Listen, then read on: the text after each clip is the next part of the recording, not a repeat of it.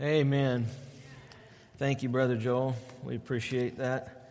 Um, I'm glad to see you all here today. I mean, what a, what a blessing it is uh, when we see people in the house of the Lord here, even on a cold morning, wet morning, uh, coming to worship the Lord and sing praises to his name. And um, before you check out today, I want you to understand something. We may be ordaining deacons today, and, and we're going to do that in a little bit. But I want you to know that God has a message for you today. It's no accident that you're here. And the things that I will be charging these, these new deacons with uh, are, are good for all of us. We all need to hear it. And uh, if you serve in this church, you need to be reminded of it. I need to be reminded of it.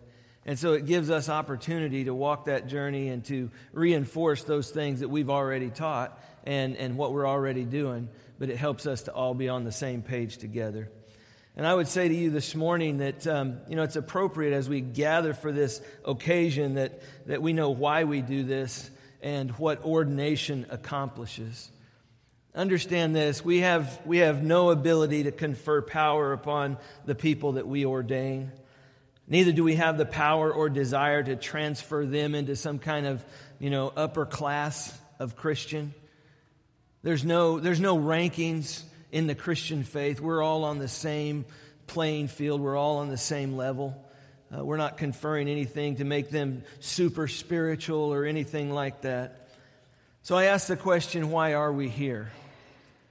Why do we do this? Why, why is it something that we do? And there's little in the way of uh, explicit biblical basis for the practice of ordination.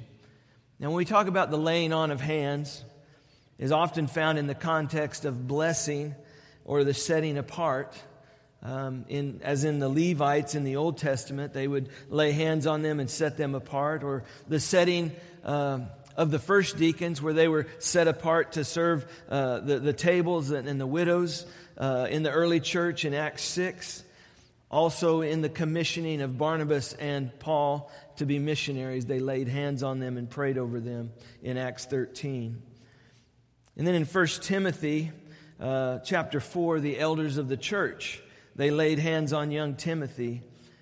But most of these instances don't exactly match what we are doing today. Probably the first one matches more than the most. But I would say to you this morning that larger biblical principles are what we are, uh, what compel us today. See, in the New Testament, we see the principle that although God's will for a person is individual, confirmation of his will for that individual is corporate. And so, while we recognize that these men that we are ordaining today have been set apart for ministry in this church, it's partly because they're already serving in that capacity. And so, what we as a church are doing is we're, we're praying over them and laying hands on them and saying, We recognize God's will, that you are doing God's will in, in your life, that you have accepted that, and that you are working with that. So, these two men, Doug Burgert and Kyle Tanner, um, they're going to be set apart today as deacons. And we as a church body are asking them to be servants. We're not asking them to, to, to be in charge. We're not asking that. We're just simply asking them to be servants. And we, as the body of Christ, having many opportunities to know these men and watch their walk with Christ, to see how they respond to others and, and to see their lives and to know their character, to know their beliefs and, and their giftedness. We are being asked to give confirmation of what we believe is God's will for them. That they serve as servants in this church. But, folks, recognize we are fallible. we slip and fall. We can, we can tumble. And we need the body of Christ. And as we come seeking guidance and confirmation of the body in this manner, as we ordain them, we are giving them no power they do not already possess. We recognize the gifting that God has done, and we confirm what we believe with them that they are fulfilling God's will in each of their lives. So we're just confirming that and, and, and we are affirming them in God's presence. That our conviction that these men are qualified by character, that they're fitted by the gifts that the Holy Spirit has given them, by the sound, that they are sound in doctrine to provide servant leadership to God's people. Now, that sounds like a, a big ticket. That sounds like a, a big deal. But what we recognize is we have already seen these things in these men's lives and in their family. Folks, we, we, we want to affirm that. See, it is our duty today as Christ's body and gifted by God with discernment to joyfully affirm these men. But if in the future a person should seek ordination that is not qualified, it would be equally our duty to protect the body by not ordaining that person to be a servant leader to God's people. So it goes both ways. It's a two edged sword. But it's a, it's a wonderful opportunity that we have. And we're here also because of our love for these men. The more we know them, the, the, the more we love them and, and get to know them and their families, and it's just a, a beautiful thing. So we want to publicly bless them, pray for them, recognize their importance in the ministry here. Folks, it's not, it's not just about the pastor, it's never been about me. It's all about Him. And for, for people to, to be willing to, to set their, their lives apart and to say, look, I just want to do God's will, whatever that looks like, to be a servant in His kingdom. I think that's a beautiful thing. You know, that's why we will soon lay hands of blessing on them and pray for them and their wives and their families because truly they have already begun their ministry. We're just recognizing it. We're also here to remind our brothers of the responsibility that goes with all that God has done in their lives. To remind them and to um, remind ourselves, the congregation, of the, of the role that we have in the relationship with the deacons of this body. Yes, they are our servants. They are the ones we call when we're in need, when we need some prayer, when we need some help, when we don't know where to, to turn. We, we call them, and hopefully they're doing a good job of listening and hearing what those needs are and responding to those and ministering uh, uh, through the, the power that the, the Lord gives them. You know, it's a, it's a beautiful relationship that we have as, as ministers of the gospel of Jesus Christ. But truly, that's what all of us are, is ministers of the gospel of Jesus Christ. I, I love that. You know, the background to this passage, we're going to be in Mark, excuse me, Matthew chapter 20. And uh, if you want to open your Bible up there, we're just going to camp out there for a little bit. Matthew chapter 20. I'm going to read two or three verses here in just a moment. But the background for this passage is you remember when um, the mother of James and John, went to Jesus and uh, had a huge ask of Jesus that, that her sons be put on the right and on the left when he comes into to power in his kingdom. And she wanted them uh, to, to, to sit on the right and the left. And after all the discussion, you know, some of the other disciples caught on. And they were a little bit miffed by that. They were a little bit upset about the fact that, that these two uh, apostles went and asked for the, the premium places next to Jesus. And so um, it, it, is, it is with that that, um, you know, their own heart's desires for power and authority were exposed. And Jesus instructs them about what real leadership is and what greatness in his kingdom looks like. And I think this is huge. I want to read in Matthew chapter 20, verse 25 and following. It says, But Jesus called them to himself and said, You know that the rulers of the Gentiles lord it over them, and their great men exercise authority over them. It is not this way among you.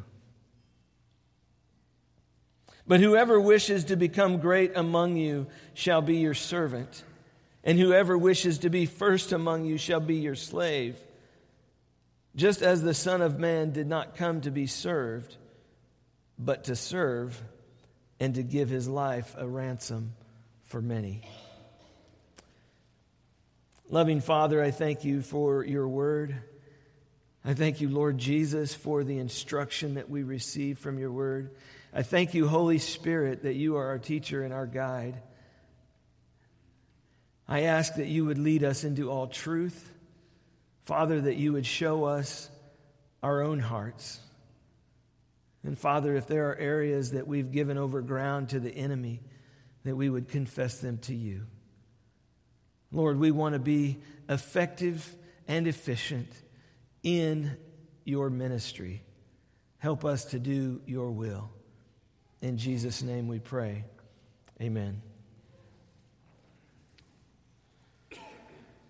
Today we, we are ordaining our brothers Doug Burgert. I'm going to ask if you stand if, for just a moment, if you would.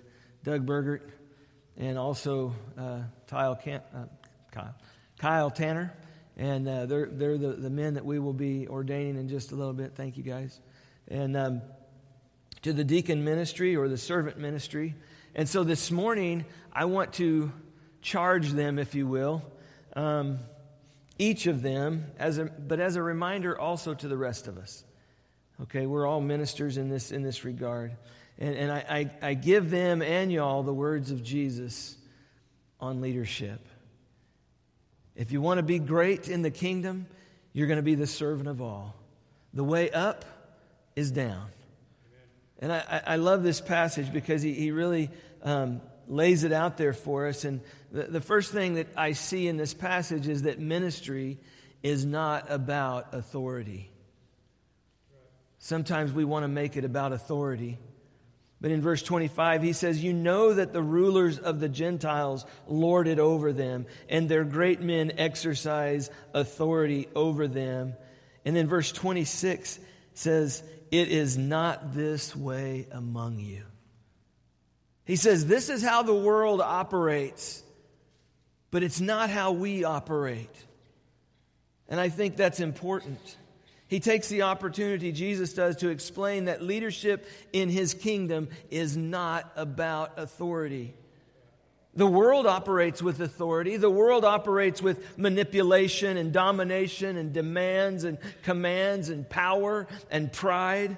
But Jesus said that it's not going to be that way among us that we're different from that. And note that the point of his discussion is not that there is no authority, but that it's not wielded in a domineering fashion. It's not about being the boss, it's not about being in authority. He says that we are to operate differently from the world.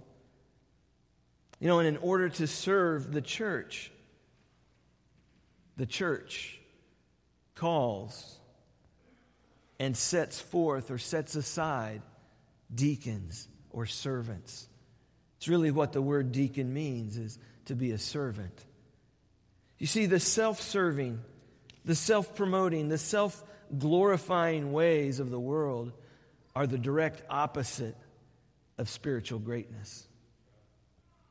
I like to think of it as the upside down kingdom. You know, when, when we serve the Lord, basically what, what happens is, is we serve him and, and the more we serve him the more influence we have in other people's lives you know what influence is it's power we don't think that we think well you gotta you, you know if jesus showed us on the cross we think what, what the world thought was weakness was power and strength as he hung there and he bled for you and me. It's not about authority. Our world wants to make it about authority. I, I, heard this quote. I'm not really sure who said it, and if you find out who said it and you let me know, I'll make a notation of that. But it says, God's great men are not sitting on top of lesser men, but are bearing lesser men on their backs. I mean, that's the beautiful thing about Jesus. Most, most kings burden their subjects, but our king carries our burden. See, we're not conferring upon uh, Doug and Kyle any special power or authority. Rather, we're charging you with a responsibility. I charge you this morning that if you know of any motivation that's other than a, having a pure heart or, or loving God or exalting Christ, to please acknowledge this and deal with it biblically. You're not to manipulate, you're not to subvert, you're not to malign, you're not to command or demand things from others. You're not to use your status or your popularity or your charm or your, your flattery nor attractiveness to achieve your own agenda. As a servant, you're here to serve. Each one of us are. You've not been elevated to a higher position, but to a higher plane of responsibility. To whom much is given, much is required. If you are thanked in any way, consider it a gift of God's grace. If you are never thanked, consider it your service a privilege and an honor all the same, because your reward comes from the Lord. See, ministry is about humble service. Humble service. That's what he says in verse 26 and 27. But whoever wishes to become great among you shall be your servant, and whoever wishes to be first among you shall be your slave. Jesus said, if you want to become great, if you want to be a leader, then become a servant. He showed us how to do that. He got down on his knees and he washed the disciples' feet. The most menial of tasks he took upon himself. He uses here both Greek terms for servant diakonos and doulos. Both of them, servant bondservant. You know, the first of these is a person who did menial labor, such as serving tables or house cleaning. You might consider that the, the lowest level of hired help. Some of us consider that a privilege.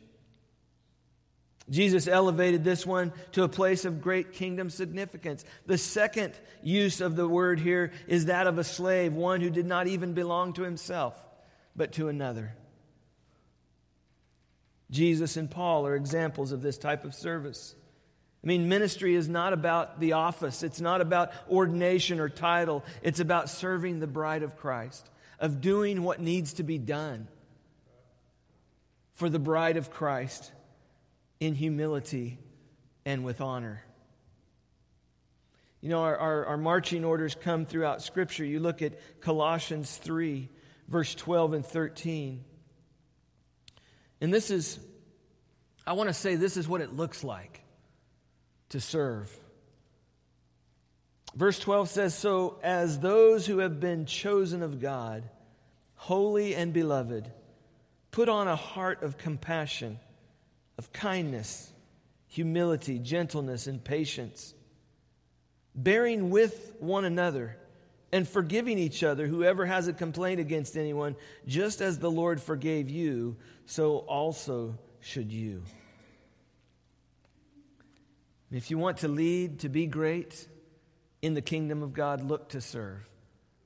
Look for ways that you can serve brothers and sisters in Christ. Look for ways that you can serve the body of Christ. I'm so thankful for the deacons in our church that do so much each week Many times it goes unnoticed. If you had coffee in your Sunday school class this morning, it's probably because a deacon brewed it. You know, it's things like that where people serve and we don't even recognize it sometimes. We don't know who did it, it just happened. It was probably a deacon that did it. I'm just grateful for the deacons that we have. I want to say if you want to lead, if you want to be great, look to serve. And, gentlemen, model your leadership after that of Jesus himself. Amen. He washed the disciples' feet and, and, and realize that any recognition of authority that you receive is simply a delegated authority from Christ himself. He is the one who gives that authority. We work and we serve in the gifts that He gives us, in the power of the Holy Spirit, in the giftedness that God gives us, and it's a delegated authority. I would say to you this morning live your life as an example so that people will want to be like you in godliness. Be willing to go the extra mile. Go the extra mile in prayer.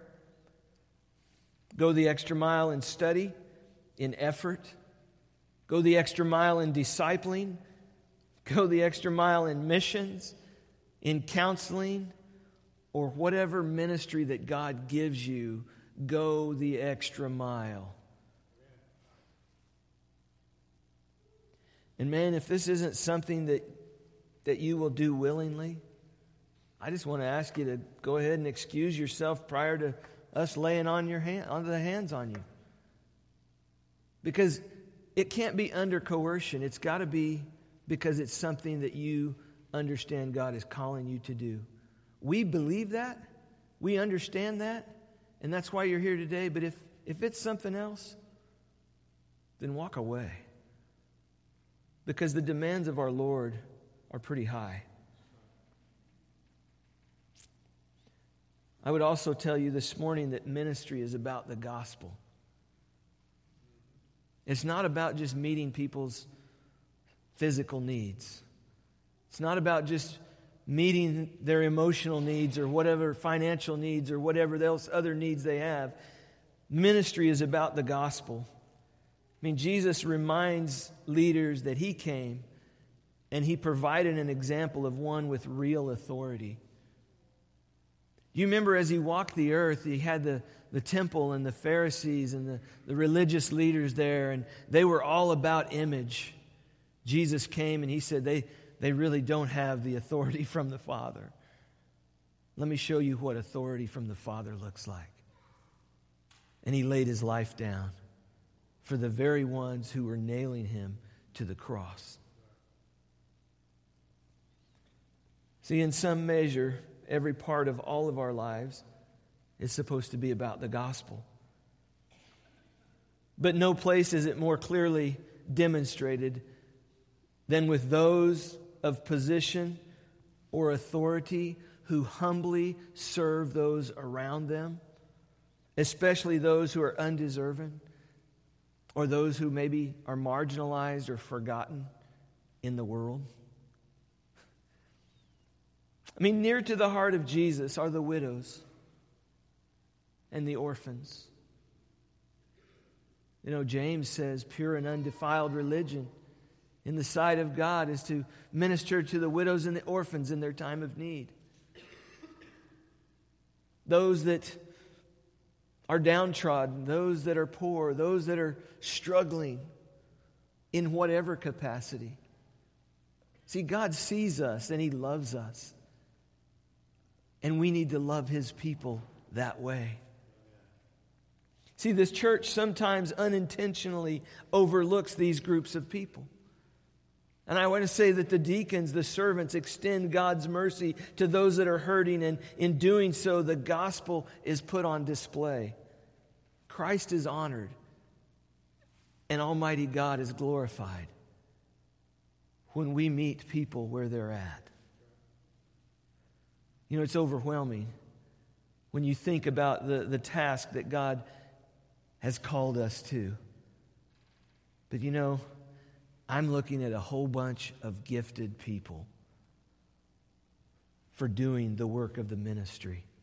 That's a beautiful thing. You know, over in Philippians, thinking about ministry,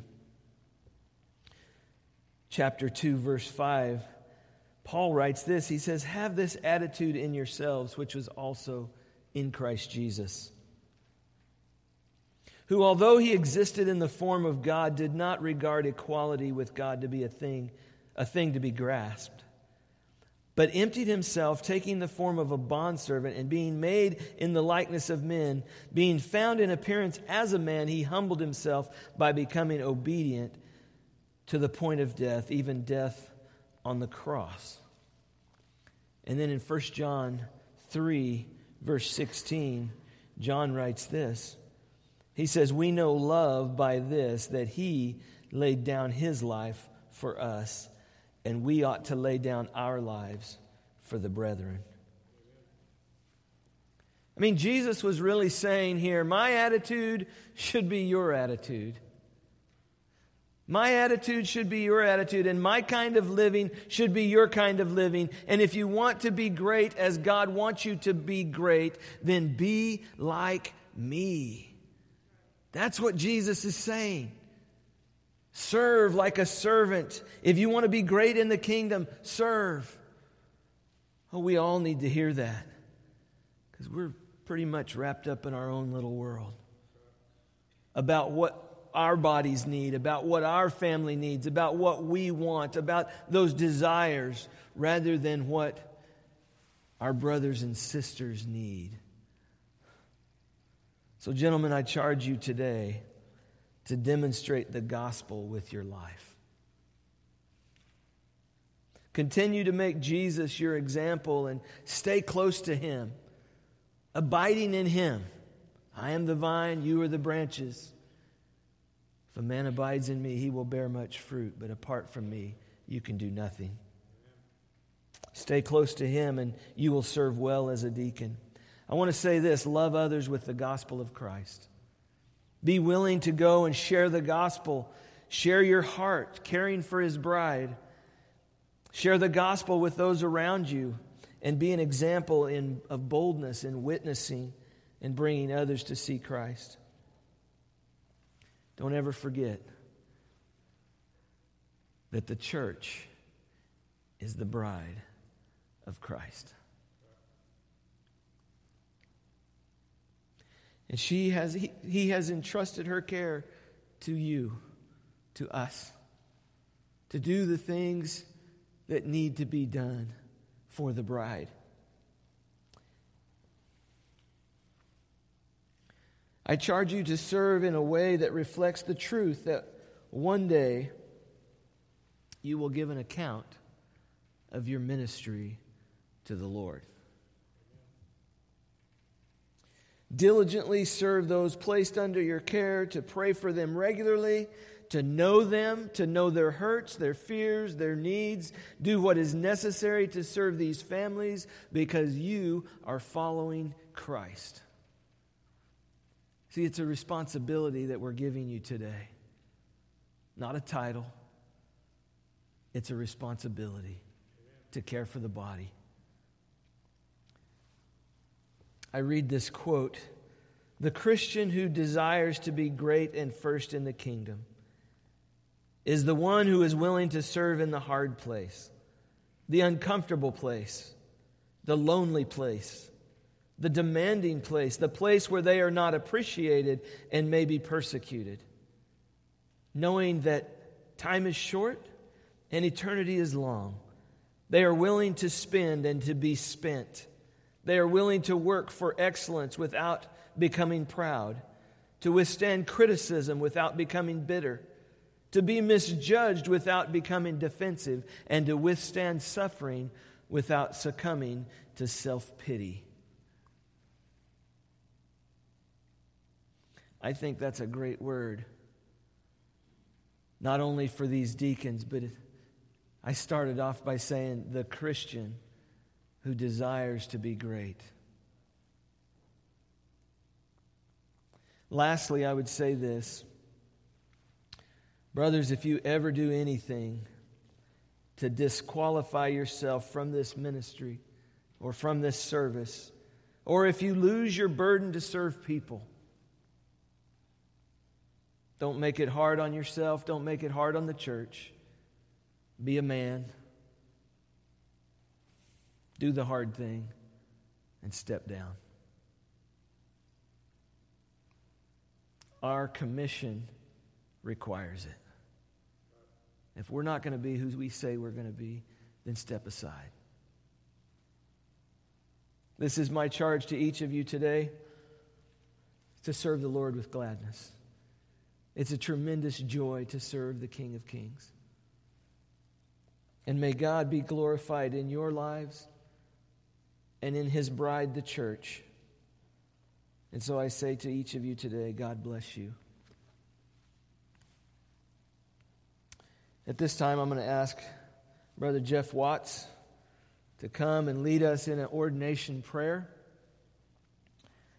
And then as he, as he finishes, I would ask those in our midst who are ordained with your spouses uh, to come alongside and begin praying over those candidates, uh, voicing a brief prayer of blessing. There's quite a few people here, so I would uh, caution you just to re- keep that in mind. There are other people that would like to pray over them as well.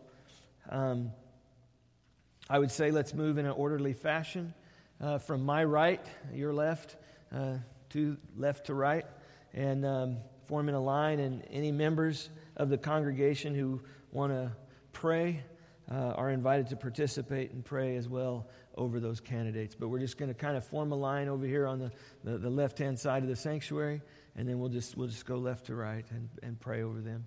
But um, uh, God bless you all. And uh, after uh, Jeff's prayer, then, then um, we will begin our time of ordination.